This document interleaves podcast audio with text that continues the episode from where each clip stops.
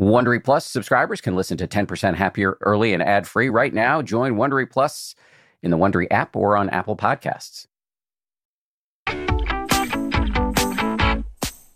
This is the 10% Happier podcast. I'm Dan Harris. Hey, hey, today we're going to talk about a route to increased happiness that has been, at least for me, vastly underappreciated for most of my life connecting to nature. I think we're all vaguely aware that being outside can create some calm, connection, awe, even. But how systematic are we about it? And how deep do we go with this? My guest today is here to push us on these fronts. He has a fascinating and surprising approach to the subject. He calls for an erotic relationship to nature. In fact, his term here is erotic ecology. He argues that we've been socialized to have an instrumental view of nature. We're in here, in our heads, and nature is out there.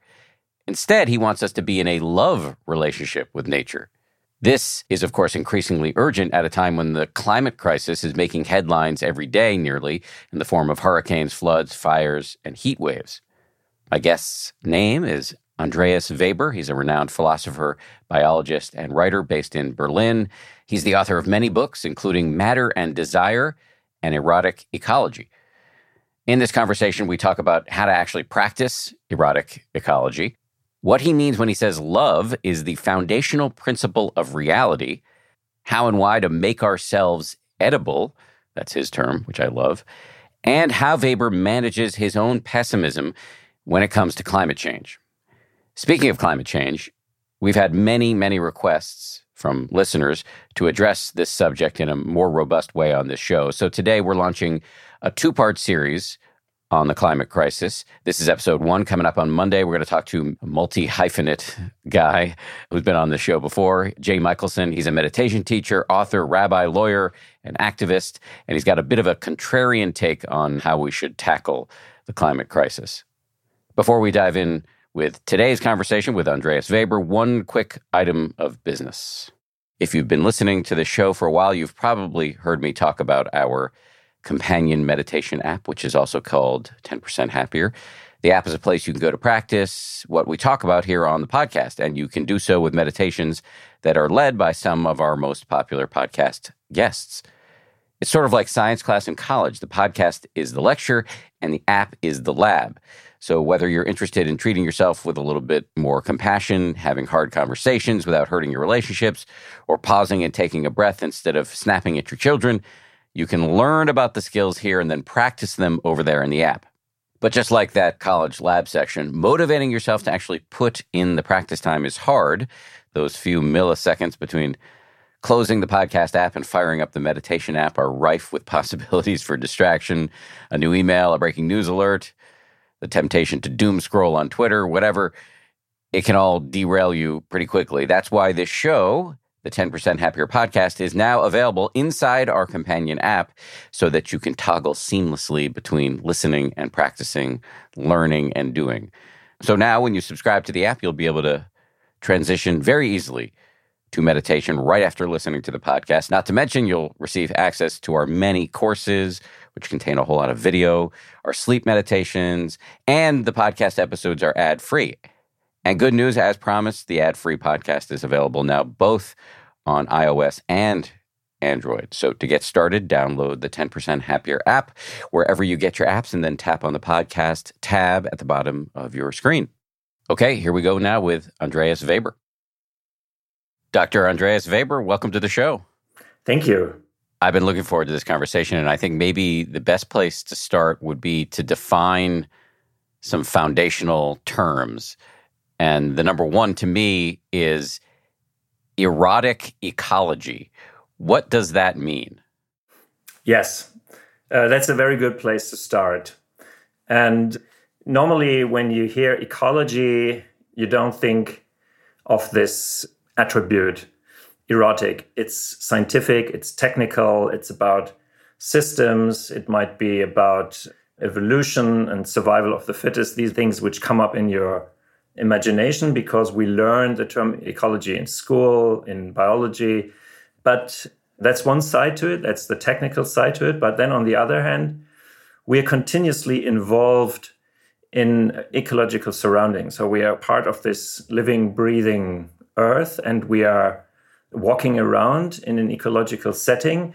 And this is totally sensual. It's absolutely mediated by our senses, it's by touch and by bumping into something, it's by uh, being caressed by the wind, by breathing.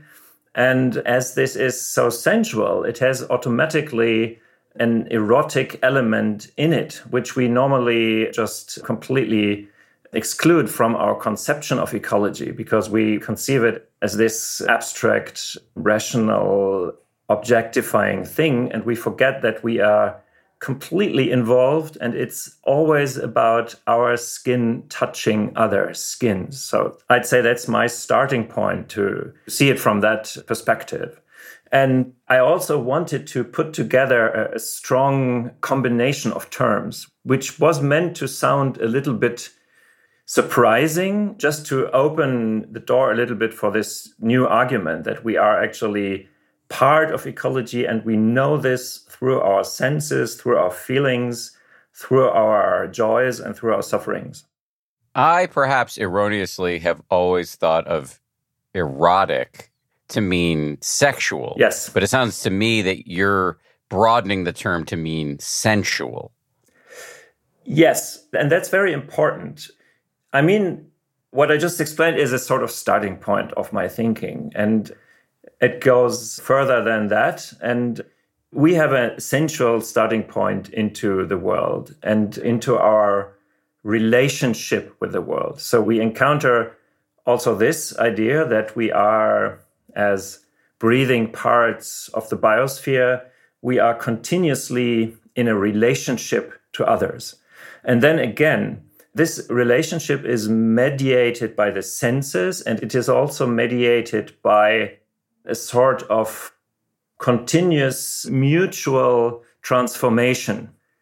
It's coming very close to my essence. And in a sort, it's also revealing our true natures. And these are also elements of the erotic, the idea of the erotic, but not conceived as sexual, but conceived in a much broader sense of being able to be touched by what is meaningful, important, and what is moving me. And this is really part of my mission, I'd say, is to pull our gaze away from identifying the erotic with the sexual. Whereas to my eyes, the erotic is a sort of primary condition of existence, and not only of the human existence, um, of the whole of ecological, biological existence. And so it's, I think it's absolutely important looking at our condition in, on this fragile planet right now to get a broader view, which is inclusive of much more of our perceptions and feelings. It sounds to me that maybe you're saying that one way to save the world, to save the planet, is to broaden our concept of the erotic. Yeah. I mean, I probably not longer go so far um, to have fantasies about saving the world. Looking at the state of the world as it is at the moment, this would seem too big. But maybe it's about finding our right place, and by this, making things less violent or making ourselves be able to relate in a more fecund way to others. And I came to this viewpoint to look at life at an erotic phenomenon, as an erotic exchange from biological thinking. So, from the idea, what is going on when an organism realizes its aliveness, what is going on between living beings, if we don't look at them as just programmed machines, if we look at them as subjects who have a desire to carry on, to unfold, to meet others, to get into an exchange with others, to live relationships which can broaden the own existence. And as you see, all these descriptions again border at a way of relating sensually. So again, they are part of an erotic spectrum. But as I say, I didn't start with the erotic and then worked my way into biology. As I'm a biologist, I started with biology and and I was thinking what can describe how ecosystems are working in a way which automatically includes our own perception of other beings and our feelings of encountering these other beings in a way that is not only technical, that is not only reductionist, in a way which is truly representative of what we are feeling when we are amidst life. And we are feeling a lot. It's not a neutral situation. That's one of these fictions of science that the, the scientist, the biologist, starts to observe life, living beings, species, and does so in a neutral manner. And truly, we don't. And every biologist has a profound relation to the beings he or she is involved with, only that they are required to not focus on this relationship. But I would say that, and then it's this is coming back to an answer to your question. I would say that this detached way of looking at life as a phenomenon where objects are arranged in the most efficient way and to exclude our feelings, our desires, the desires of other non human beings. This view has directly led into the catastrophic situation we're in and the life on the planet is in. Absolutely. Let me see if I can restate some of this and, and then you'll tell me if I'm yes way off base, which happens yeah, that's that's what happens with philosophers. it's always important to restate them. Absolutely, yes. Thanks. Okay, well, thanks for giving me permission. But it sounds like you're saying this otherizing, this instrumental view that human beings can have of nature, either when we're studying it as scientists or we're just operating in the world this way, has led to a situation where we now have this climate crisis and that if we can eroticize, again, in the broadest sense of that term, our relationship to nature, where we can see that, you know, I, I having recently moved into the country from the city, I can see that just the wind blowing through the trees, that sound of tens of thousands of rustling leaves is like a massage for the axons and dendrites of my brain. Having this much more integrated view of ourselves as part of nature instead of something apart from nature and using it to our benefit could be the way we get out of this climate crisis. Am I close? Yeah, you're close. No, you're actually you're spot on. Only that I said I've become pessimistic in seeing ways out of this crisis, mm. as I see many powerful, wealthy people um, who have don't have an interest in really changing our current ways. So I'm skeptical, but it might not be needed, even if we don't manage to turn the ship around at this late hour. It's nonetheless beneficial to experience what you do. I think that was a lovely description of your experience. Have the leaves stirred by the wind massage your neurons in the brain. So you made a very close connection. And when you're, I mean, when you walk there, and I, really, I really like your metaphor or your your description actually of your of your experience. When you walk there and the wind, the breath of the atmosphere is bringing you and the trees together, then it brings you together in another sense because you are breathing out what the trees breathe in and vice versa. So there's a very profound mutuality in this shared breath. And the good thing is, like you described, we can experience it anytime. We only need to slightly shift our focus and see things we might not have paid attention to or touch others we might not have touched for a very long time. Just touching these leaves who rustle or touching the tree or leaning to the, with the tree or laying in the grass um, or putting your feet into a little brook and all these things which are so simple.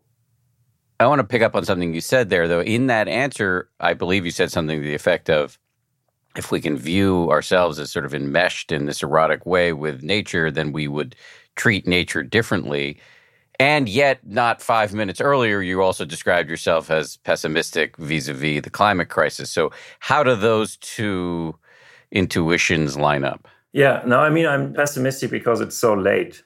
I'm not pessimistic about my idea of getting into this very direct, sensual um, relation to non human beings. I think that's, that's if you start experiencing this, then this is a change with no return. So if you once turn into this direction, then you will never change back into not caring and and seeing others as a mere pure things. So I think this is it's a very profound therapeutic way of turning yourself towards life.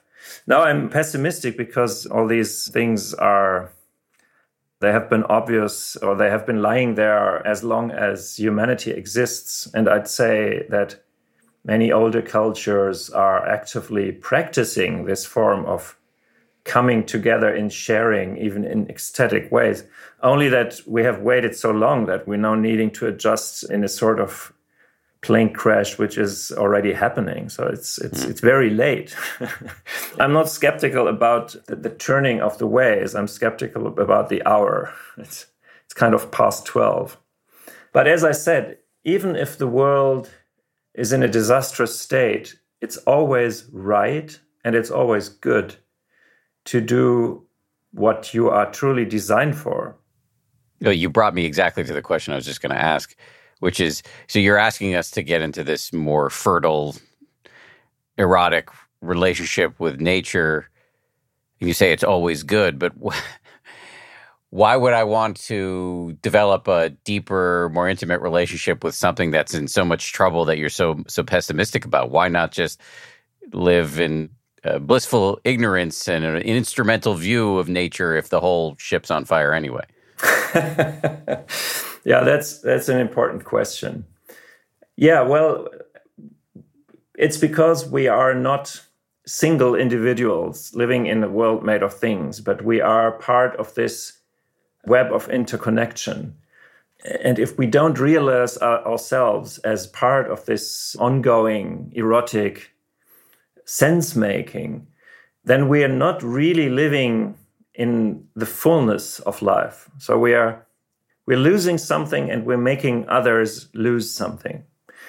And I mean, you could see this, I could frame this in a, in a moralistic perspective. I could say that we are here to keep life fecund, that's an important role of every living being in his or her way. So we are failing what we're here for. But I could also frame it in a more hedonistic way and could say you won't really be satisfied with life if you're only accumulating pleasures and objects. It's shallow. So it's also not good for you. And you will feel slightly empty, I'd say. And this won't go away. I mean, we humans are causing the sixth climate disaster in the Earth's history. Five of them already led to massive extinctions, and we're probably on the way to do it. But it won't change anything at the principle. It's the principle will remain. What I think I'm hearing is yes, it may be true in a macro sense that we're in a lot of trouble. But in a micro sense, for as one person, your life will be better if you feel integrated into the whole and are aligned with what is essentially true. Mm-hmm. Plus, the whole will be better. Yes. Although you're still pessimistic about the whole. Yeah, I mean, the whole, not as the human enterprise to keep our civilization intact. I'm pessimistic about this. And Alas, I'm also pessimistic about the, the insects keeping their numbers intact, and that makes me very sad. I mean, helping the whole in its original purpose to birth fertility out of itself in the long run is the right thing to do. And without any sort of calculation of rescuing myself, so it's a very it's a very long-term perspective. And it's still the right thing to do. There's a quotation by the Czech writer Václav Havel. Then he has become president of Czech Republic for a short time after the wall came down. And he said he was no optimist, but he had hope. And then he gave the definition And he said, hope is what makes sense regardless of what is the outcome. And that's what I'm talking about, actually. So I think it's it's a good attitude anyway, and it's a needed attitude. You're one of these guests who gives me a problem in a good way, which is that there are I too was, many I was thinking you directions. said you would give me a headache.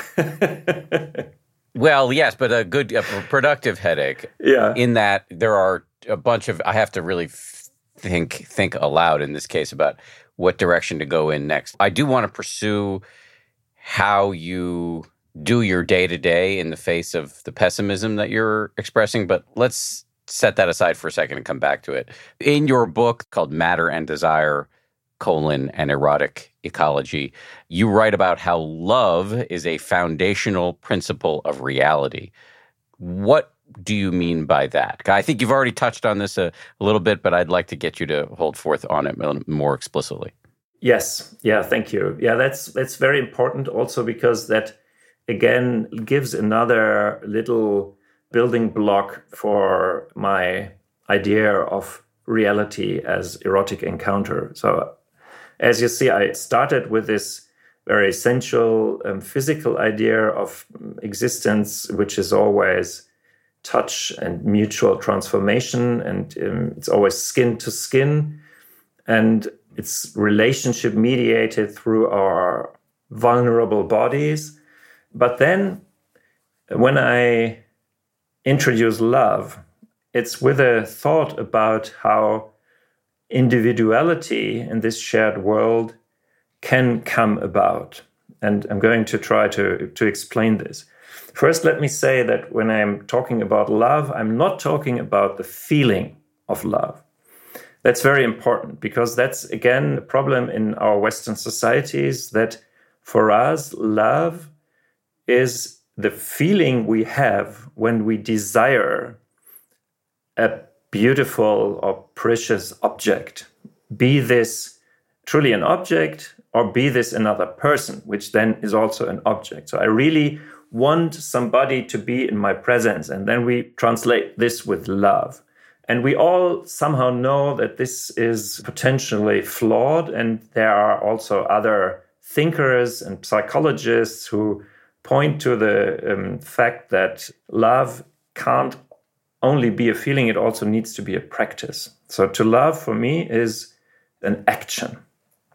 And it's the action of allowing others to live their aliveness or to actively helping others to make them realize themselves as alive. The psychologist, the humanistic psychologist uh, Erich Fromm, said to love means to take an active interest in the aliveness of another. And if you see it from this standpoint, then loving becomes not a consumption of a feeling, of a good feeling, but it becomes the production of conditions which enable others to thrive. And if you're just looking for some examples in our own existence, in, in our most fulfilling love relationships, we do this. So when we care for our children, we normally do this, or at least we try to do this, to create a situation in which they can thrive. And that's one important point. So ecosystems are systems with thousands of species in which they are linked to one another in mutuality. They are mutually enabling their lives. So that would mean that you could describe ecosystems as love processes. Not in the way of hedonistic feelings, but in the way of a profound understanding of what is the practice of giving life. Much more of my conversation with Andreas Weber right after this. The Taste the Mediterranean sales event is going on now through March 19th at Whole Foods Market. It's a store wide event packed with flavor. My family and I are regulars at Whole Foods Market. We've got one, I think, less than a mile and a half away from our house. This Taste the Mediterranean thing sounds pretty cool. Uh, they've got Mediterranean inspired flavors. You can save on Parmigiano Reggiano, charcuterie, and ground lamb. They've got delectable seafood choices. You can save on whole branzini and sustainable wild caught sockeye salmon, which is a regular feature at our dinners in this house. My son loves that salmon from Whole Foods. And I'd be remiss if I didn't point out all of the uh, 365 by Whole Foods Market products. Stock up on wallet happy Mediterranean essentials like feta cheese crumbles, whole wheat pita pockets, and more. I am constantly uh, consuming these 365 products, including the, the raw cashews, which I snack on all the time. We love the 365 sea salt and pepper. Uh, we love their sushi rice. You get the picture. Go check it out. Taste the Mediterranean now at Whole Foods Market. I always love it when uh, the people behind a product that my family already uses tell us that they want to be sponsors of this show. Today, it's Tidy Cats. As you may know, we have uh, an unreasonable amount of cats, four of them. So we use a lot of kitty litter, and Tidy Cats is great. Uh, they have a product called Tidy Care Alert, which uses color changing crystals to detect potential concerns and help you put your mind at ease. Let Tidy Care Alert help keep an eye on your cat's health. Whether you have one or four cats, they make it easy to keep track. Plus, it's low dust and lightweight with long lasting ammonia control from the brand most often recommended and personally used by veterinarians. I'm not a vet, but I do love cats. Tidy Cats. Check them out.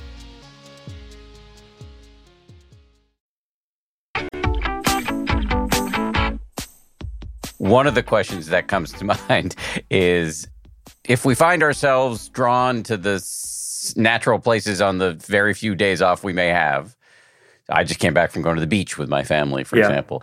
Is that a love relationship, or am I just going there to get whatever hedonistic pleasures I may or may not fully understand? But it's not truly love because my goal in going there is not to help nature be, uh, you know, uh, it's not in furtherance of the nature. It's it's to derive pleasure out of the nature. Yes, yeah, that's what we do. And that's then what hits us when we came back and it's open, we come back and it's over. And then we have this withdrawal experience. So in a way, that's the whole problem of tourism is that it gets it totally wrong. That many people are looking for something which they only very partially find, and then they lose again when they come back. I, would really say that's a profound misconception in the whole business of tourism. On the other hand, there still are elements of the original notion of togetherness in mutuality when you go there and you want to be in the presence of this otherness, which is also somehow part of yourself. So you want to be in the presence of the ocean. You, you also want to swim. So you want to have this very concrete sensual experience and that's part of the mutuality in this life-giving relationship. So I, would say that it's partly healthy what we're doing and then it's partly spoiled because then it tilts into the this consumistic approach of taking as much of the good stuff as we can and then somehow live on it in the first days or weeks when we're back in office it's very difficult for us, and I absolutely count myself in to do something else, to immerse myself in a much more active way.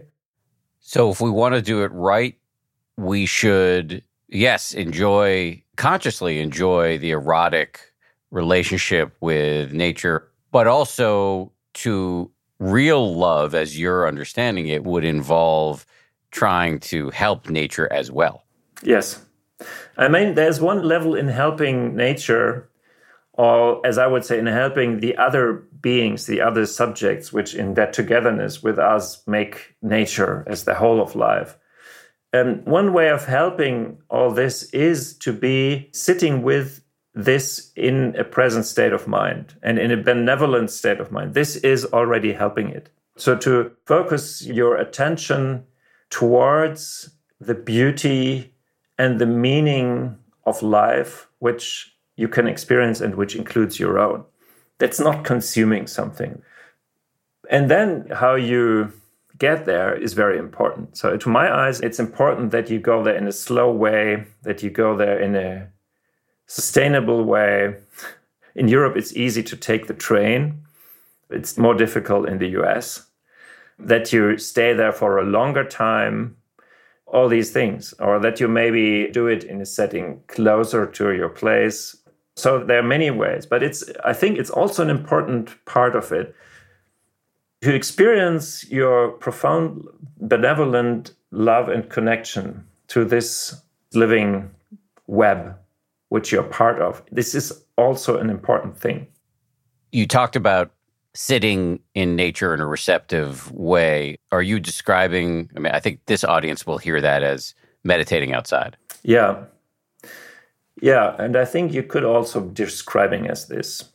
I think you could also say it's a sort of prayer. It's an activity which can be described from different cultural contexts as a profound spiritual practice. And I think it's a very important spiritual practice. And I think it's important to enter into this practice also on the invisible side of reality, on that side where you where you go with your mind or with your feelings or with your dreams. And so, yes, I would say even that my meditative practice is always in togetherness with other beings, with other life. Yes, I'd absolutely say that's a very important meditative practice. And you see, if we put it like this, if you say, okay, what we really need and what the world also needs, and I would really say this, is that people start to be in meditative practice with non human beings in a very broad way. And you see, if you put it like this, okay, I'm taking my holidays to the Italian mountains in order to meditate with nature, in holding it in a benevolent way.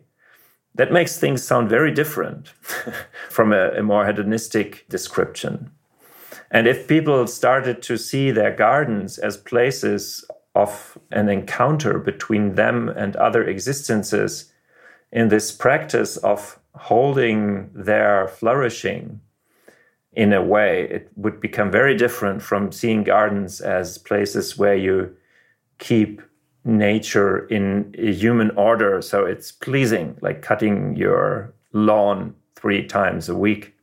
It becomes totally different and it's only a small step. Is there some i use this word with some reluctance just because i don't know how it is in europe but in this country when we say the word privilege um, it does a lot of cultural work which may or may not be constructive all the time. But anyway, I'm going to use the word privilege. Is there some privilege in all of this? Like you're you get to spend your summer in Italy, it sounds like. I got to move out of the city to the suburbs in the middle of the pandemic. Many people do not, and they have to work in a in an office with fluorescent lighting or they may not have a job at all and they live in some large building pretty removed from nature in an urban setting, whatever. Yeah. I'm just worried that some people may hear this and be like, "Oh, these are two, you know, well-off white men getting to talk about getting in touch with nature." But I have a nine to five, and I have to live close to it, and so I, I have no connection to this conversation. Yeah, that's um, that's also a very good question. I, I mean, I have to say that I can only be here in this Italian village due to the generosity of a friend. Indeed, I do this because I feel called by the mountain streams and by the flowers and by the meadows. It's a question of privilege. I, I, actually must say, yes, it is, unfortunately. And it's a question of having freedom to do what is good for you, which shrinks when you're not well off. So it's a question of fairness also. And unfortunately, many people have a lot of less freedom and they might not even know it. So they might not even have it on their radar that this would be the right thing to do. And that's one idea behind community gardens and urban gardening. So, yes, unfortunately, there's a financial aspect to it. But you don't need a perfect setting. You don't need the Amalfi Coast. You don't need a natural preserve. You need active love. So it's it's not about gaining something. It's about giving something. And so, yes, I would say it's absolutely a question of privilege, of financial means to do this in a, in a spectacular setting. But what is needed is this sort of caring for the life giving potential of the biosphere, which you need to give to the biosphere. How do you balance an individual experience on the one hand, and then also not ignoring and never forgetting, hopefully, that you are part of a cosmos, a part of a system. Mm. Yeah, that is a profound paradox built into this world and built into our individual existence, which again, the only solution for is to organize your life as practicing love, as being interested in the aliveness around you or in the aliveness of others. So it's a paradox in a strong, philosophically strong sense that this world is a coherent whole, desiring for being born, coming forth, unfolding, developing, experiencing itself. But it can do so only through embodied individuality, or it chooses to be able to do so only through embodied individuality. Or if you say it in a more Buddhist way, only through codependent origination.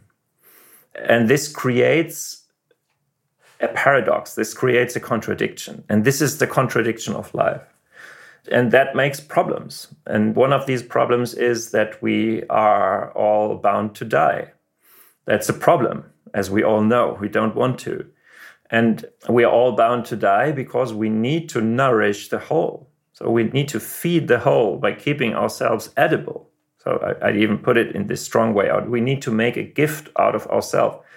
But it's not nice I, I, mean, at least for me, it's the idea is still disruptive, and we know from every culture that people mourn their deaths and they don't want to die. So this is something, and even animals don't want to die. Nobody wants to die, but it's necessary um, to be part of of a of, an, of a developing whole.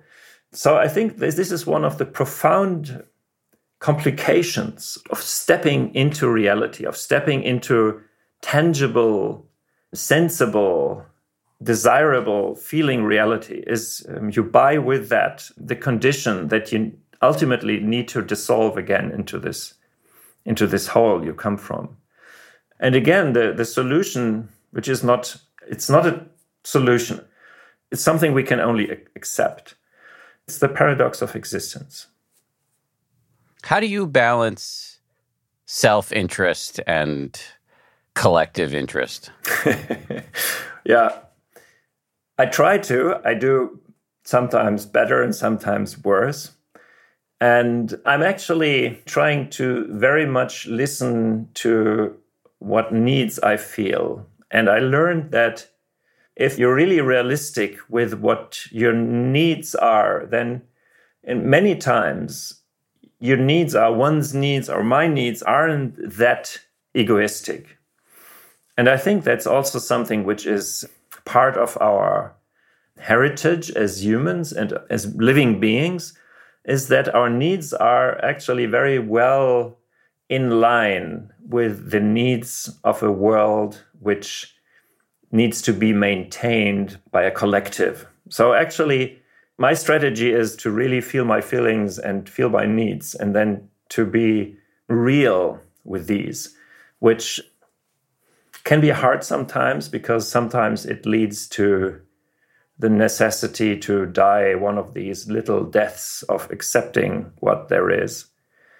But normally, I, I, really made the experience that it doesn't lead to pushing others away. It's another of those myths we have in our civilization that if we really listen to what our feelings tell us, then automatically we are um, running amok and we are only doing egoistic things, etc. And then we are pushing away these feelings and we're pushing away these needs and we switch into the automatic mode of behaving as we should to and then we're just behaving as um, as a society which is totally detached from relationship and mutuality and love actually a practice of love dictates us and that's worse but also this is is a continuous ongoing way of balancing and it's not error free. It's this beautiful journey of life, I'd say, and it's important. I'd say as a as a last statement on that, I try to keep myself edible, in a real and in a metaphorical sense. I try to keep myself edible. I feel like there's something really fascinating there. So it's yes, it's not to wear a hair shirt or you know be a, a monastic in the pejorative to deny that you have any needs. Yeah, absolutely. Yeah. It's to see that you have needs, but also to see that you want to be letting the universe feed on you in the best possible way. Yeah, I mean, my experience really is, and then again, there's a lot of empirical psychological research on that, is that one of our most profound needs is to be truly cooperative. And that this again is underlining that we are made to exist in relationships, in mutuality, and not only with humans. And imagining that we are truly cooperative with the whole of the breathing earth and that this is built into the way we are. This to me is a very beautiful thought. And so far, I can really verify it. So, this is something which makes people's eyes shine. Only that our worlds are designed in such a way that this is less and less possible. And, and more and more places of the world are pulled out of these older ways. But it's something we can, on a small scale, we can try to reestablish and we can try to exercise and to happily fail and then exercise again. It's a beautiful phrase ideas that make your eyes shine. But this is the paradox, right? I think that you're pointing, or at least part of the paradox, is that self interest and other interest or collective interest, they are not neatly divisible. Mm-hmm. I, as a unit in late stage capitalism, can uh, fantasize about getting a new car, and that may or may not need a uh, need, but it's easy to fall down that rabbit hole of fantasizing about acquisition. And it is in my interest to tend to the nature that surrounds me, to the human beings that surround me, to the relationships, animal and non-animal around me. That is also in my interest. So it's it's a it's a bit of a soup Mm-hmm. Yeah. Yeah, but it's a very important observation. And thanks for making this clear and, and putting it in these, stating it in these terms. It's an important observation. And I think it's really necessary to hold this that my interest and the interest of others do not necessarily need to be in contradiction. Mm. So there is an area where our interests overlap. So I wouldn't also say that then it would be trivial and sweet and esoteric to say, well, in the end, uh, we all have the same interests. We only need to see this. That's not true. Because we talked about the fact that the world as a whole, which yearns to realize itself, needs to fall apart into codependent origination. And then we are into contradictions of interest. It's there. But it doesn't need to be total there's an area of overlap, and that is the area when cooperation is fun. And that's the area when cooperation is so much fun that you don't even think of getting the most of everything because you're happy with the, the collective success. And this might sound weird to many because we are so much pulled away from this. To somebody who is living in late capitalism, as you said, it might sound strange because then it's clear if we are operating in a domain, in a space where we try to keep our interests overlapping, then it's clear that nobody can skyrocket to some area where he or she is just completely above the others because then interests don't overlap anymore. And that's actually something we don't want to see. But on the other hand, we know that remaining in this field of overlap of interests, of relationability, that means that we have to renounce to a lot of things. So we have to renounce to the dream of becoming immortal, to the dream of finally having this beautiful villa above the waterfront down at the Riviera, because you can only have so many villas, and then everything is filled with houses. But I mean, it's what you get if you stop dreaming of making yourself bigger than the others is a world which will always renew itself, which will always remain fertile, and which will always be able to give life, which is the most important and the most fantastic thing we can ever desire, I'd say. We have limited time, so I want to get back to because there, there, just to say there are a thousand questions I could ask based on the foregoing, but I'm to I'm going to renounce because I did promise that we would get back to this issue of pessimism. Yes. I'm curious, how do you conduct yourself? You know, how do you live your life without falling into despair, given that you can't muster much optimism about the future of civilization? Thanks for asking this question. And I must say that it breaks my heart.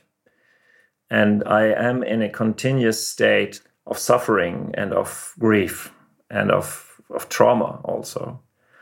I don't have a solution for this. So I can't answer your question with, okay, so my way to cope with is with this would be because I don't have a way. I'm open and I'm I'm suffering through this. And I know that even though I know I'm very consciously living with this, there's still a part in which I shut it away.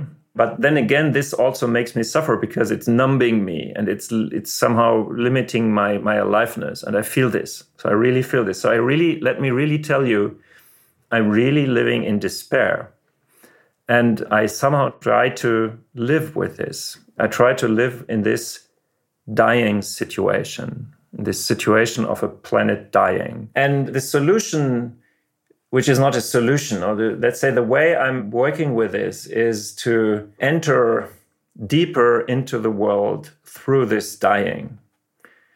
So, this dying is again a profound manifestation of the world's aliveness because dying and death are parts of life. They are parts in the cycle of life, which is made of dying and of birth. And as we are at the moment living through this part of dying, this inner working or the inner meshwork or the inner desire of this world, in a way, is more accessible. It's more able to get to it and to keep it within myself or to hold it within myself. So I would say it is a spiritually, it's a very, very important situation which requires being with life.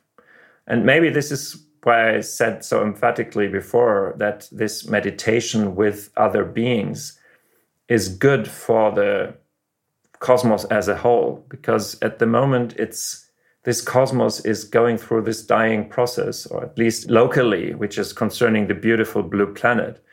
And in a way it's a request to be present with it and i, I take it as that. But being present with it is not completely pleasurable because it needs it's like hospice work you know. And i'm trying to do this and i'm trying to do this and i'm i think what keeps me cheerful again and again is to see the startling beauty of this whole practice of love, which is ecology, which is all the ecosystems, to, to see all these fantastic moving beings to which I have contact, then this fills me again with so much joy and with so much confidence of the capacity of the whole to give beauty and to give joy as something which is unable to be destroyed, whatever happens to our epoch. So I see, really see this as a transcendent power, or maybe as the manifestation of the power to love. That's probably as good a place as any to leave it, although I feel like we've just scratched the surface. For those who want to go deeper on your work, can I, and this may seem a little crassly capitalistic here as a closing note, but can I get you to prom- plug, if you would, some of your books and where else we can find you, what other resources are out there if we want to go deeper into your work? Yeah, absolutely. So we have been talking about many things which are based in this book, Matter and Desire. The other one, one of them is Biology of Wonder, which is very much about why we need to understand living beings as feeling and expressive subjects and not as machines. And it's also it's interspersed with a lot of nature writing. So it's as i always do it's my attempt to argue for a cause and then convince the reader as i experience it myself. And there's another one which is a little bit shorter and more conceptual. It's a shorter argument. It's called enlivenment poetics for the anthropocene which has been published by MIT Press. There's the site of the Center for Humans and Nature in Chicago, which is brilliant on changing our perception of life. Thank you so much for making time for this interview. It was fascinating, and I really appreciate it. Thank you, Dan, for your questions and for taking your time and having me on the podcast. Thanks. Thanks again to Andreas. This show is made by Samuel Johns, Gabrielle Zuckerman, DJ Kashmir, Justine Davie, Maria Wartel, and Jen Poyant, with audio engineering by Ultraviolet Audio. As always, we'll see you all on Friday for a brand new episode. If you like 10% Happier, and I hope you do, uh, you can listen early and ad free right now by joining Wondery Plus in the Wondery app or on Apple Podcasts. Prime members can listen ad free on Amazon Music. Before you go, tell us about yourself by filling out a short survey at wondery.com/survey. If you travel, you know how to pull off a perfect getaway. You know after you enroll with your Delta SkyMiles Platinum American Express card, you get up to $10 back monthly on U.S. rideshare purchases with select providers, like a car to the airport. You know which remote retreats have the best herbal baths, and where the Wi Fi password is rarely used. Because you're the escape artist. It's why you're a Delta SkyMiles Platinum American Express card member. If you travel, you know. Terms apply. Purchases must be on card. Visit go.amex slash you know. Welcome to Pura, the most pristine, safe, climate stable city on Earth. A haven amidst the wreckage. Here, you're safe from heat domes, superstorms, water bandits in the outer lands. There's no crime in Pura, no murder, no suicide. And best of all, there's no cost to join us.